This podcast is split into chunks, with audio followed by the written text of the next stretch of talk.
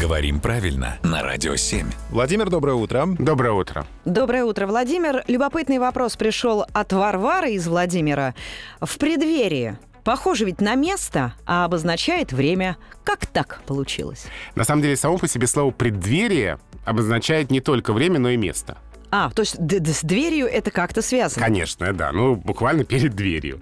А, это место перед дверью, перед входом куда-то. Вот словари фиксируют, например, преддверие храма, преддверие пещеры и так далее. Еще это анатомический термин. А, Например, вот преддверие в ушном лабиринте. Да что вы. Да, и такое есть.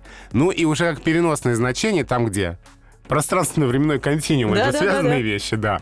Там, где место, там и время, и время пр- непосредственно предшествующее какому-либо событию, преддверие праздника, преддверие весны, ну просто переносится на основе действительно близости понятий места и время. А в преддверии в значении предлога уже только о времени, предшествующем чему-то. Надо новое слово изобрести в «последверии». Логично же, нет? Это Логично, когда все Юр. закончилось, да? На выходе, да. То есть вот у нас сейчас после двери э, передачи, да? Конечно. И правильно поставить окончание. Да. Спасибо, Владимир.